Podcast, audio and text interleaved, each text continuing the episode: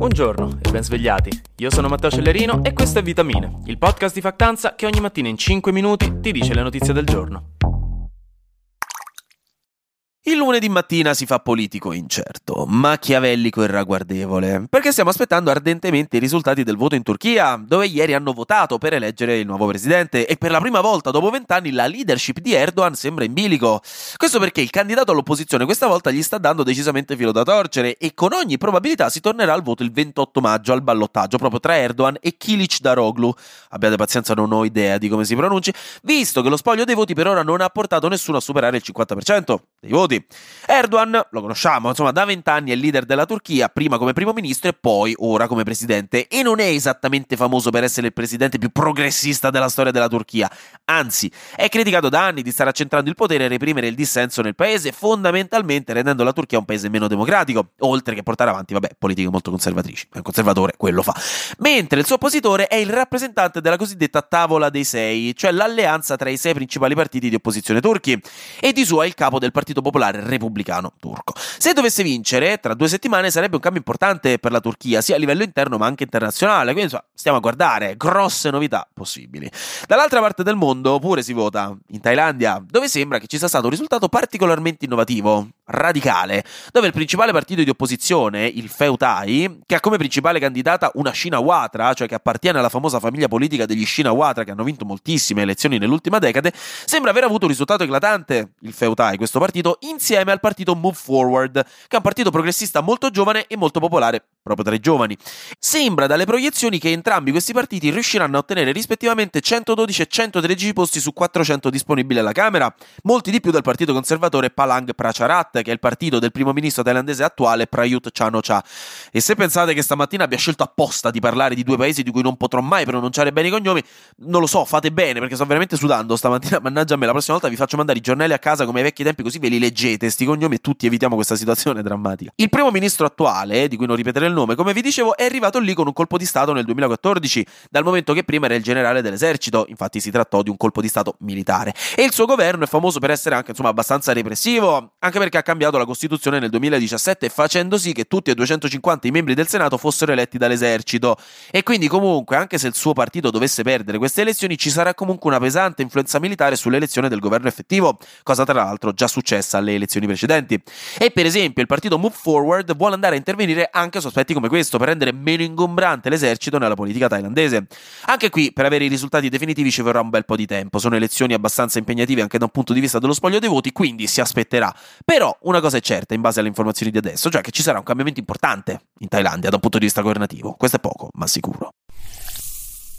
C'è stato un cambiamento importante anche qui da noi, un cambiamento grosso, perché Fabio Fazio se ne andrà dalla RAI dopo 40 anni che lavorava lì, raga. Cioè Fabio Fazio mi diventa un uomo di mezza età appena divorziato, palesemente mo si compra un Harley Davidson, si fa un tatuaggio e inizia un corso di massaggio tantrico, non gli puoi fare sta cosa dopo 40 anni, me lo metti in crisi.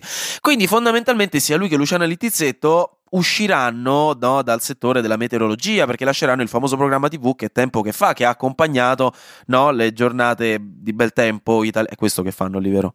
E andranno entrambi a lavorare per Discovery. Nello specifico faranno con loro appunto un nuovo programma simile fondamentalmente a che tempo che fa sul canale 9 che si chiama così, eh? non, non, credo proprio stia sul 9, è un po' come Italia 1 che non stava sul primo, però per qualche motivo ci è sempre andata bene così, no? È sempre stato il 6, il canale di Italia 1, cioè ci stava proprio bene, da bambino non l'ho mai messa in discussione come cosa, non so, il logo di Italia 1 ho iniziato per qualche motivo ad associarlo anche graficamente al 6, proprio sempre nel cuore. Comunque, perché Fabio Fazio se ne va dalla RAI dopo 40 anni di onorato servizio e rispettoso matrimonio? Gli esperti dicono che è per il governo di destra, a molti dei cui membri Fazio non stava simpaticissimo, vist, tra, tra cui anche Salvini, viste le sue idee progressiste, quindi la dirigenza della RAI non ha voluto inimicarsi il governo rinnovandogli il contratto, specialmente dopo l'addio dell'amministratore delegato della RAI Carlo Fuortes, che è avvenuto settimana scorsa, due settimane fa, che sarebbe stato il responsabile del rinnovo del contratto di Fazio, che scadeva a giugno ed era infatti in attesa da mesi del rinnovo. Però questo rinnovo non è mai arrivato, quindi lui giustamente ha preso accordi con Discovery perché in qualche modo le bollette bisogna pagarle qua. E quindi niente, ci sono state polemiche per questo fatto perché Fazio era uno dei volti più importanti della RAI come giornalista e presentatore, considerando anche che ha condotto Sanremo per quattro edizioni, le ultime delle quali nel 2013 e nel 2014 e tanto non vi preoccupate se non lo sapevate perché non lo sapevo neanche io perché chi l'ha mai guardato Sanremo prima di tre anni fa?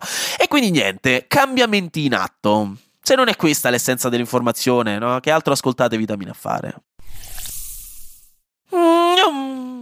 Flash News! Zelensky alla fine è passato a Roma per un caffè veloce e un giro da Zara in via del Corso e ha incontrato sia Papa Francesco che Mattarella che Meloni, mentre poi è andato in Germania e poi da Macron in Francia per continuare il suo Interrail, che speriamo non finisca ad Amsterdam come il vostro, che vi hanno rubato i documenti e tutti i fatti avete dovuto chiamare papà affinché chiamasse l'ambasciata. Sabato c'è stata la finale dell'Eurovision e l'ha vinto Lorin della Svezia, mentre il nostro Marco Mengoni è arrivato quarto. E infine vi ricordo che anche stamattina siete in tempo per votare alle elezioni comunali che si stanno tenendo da ieri in 596 comuni d'Italia, dove già ieri l'affluenza sembrava già decisamente bassa. Se potete andate a votare. Dai che vi fa bene. Finiamo la puntata senza la consueta rubrica scientifica o di cucina, perché non voglio mai darvi punti di riferimento. Never let them know your next move, dicono sempre, no? Quindi oggi parliamo di leggi. Oggi in generale puntata strapolitica. Più politica di Peppa Pig secondo la destra conservatrice, più politica di Sanremo se Zelensky avesse fatto il suo discorso, più politica del 25 aprile se sei fascista.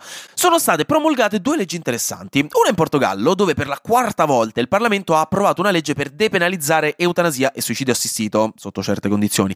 E dico quarta volta non perché si stessero divertendo a farlo, ma perché il presidente del Portogallo ha la facoltà di opporre il veto a una legge che non gli piace. Ed essendo lui ultracattolico e conservatore, potete giurarci che non gli piacesse quella legge, ma può farlo solo tre volte. Alla quarta la Costituzione dice che ha rotti coglioni. E niente, questa legge, come specifica, stabilisce che solo i residenti in Portogallo possono accedere a queste pratiche, quindi non si potrà andare lì dall'estero.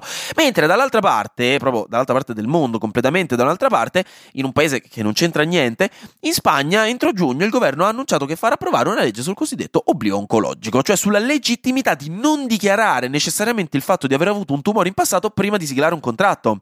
Questo perché, specialmente se un datore di lavoro o un'assicurazione sanno che hai avuto un tumore in precedenza, possono discriminare possono farti pagare di più l'assicurazione o magari non assumerti. Con questa legge che rende questa dichiarazione non obbligatoria non si potrà più fare, cioè semplicemente uno non lo dice, quindi niente più discriminazione. Tra l'altro con una legge che è già presente in Francia, Olanda, Belgio e Lussemburgo. Finisco così dicendovi che in teoria la SIAE dovrebbe aver risolto i suoi problemini con Meta, quindi in teoria le canzoni de- gestite dalla SIAE non all'interno del territorio italiano dovrebbero essere di nuovo disponibili su Instagram e Facebook. E per il resto, anche oggi, grazie per aver ascoltato Vitamine. Noi ci sentiamo domani, perché sarà successo di sicuro qualcosa di nuovo e io avrò ancora qualcos'altro da dirvi. Buona giornata e buon inizio settimana.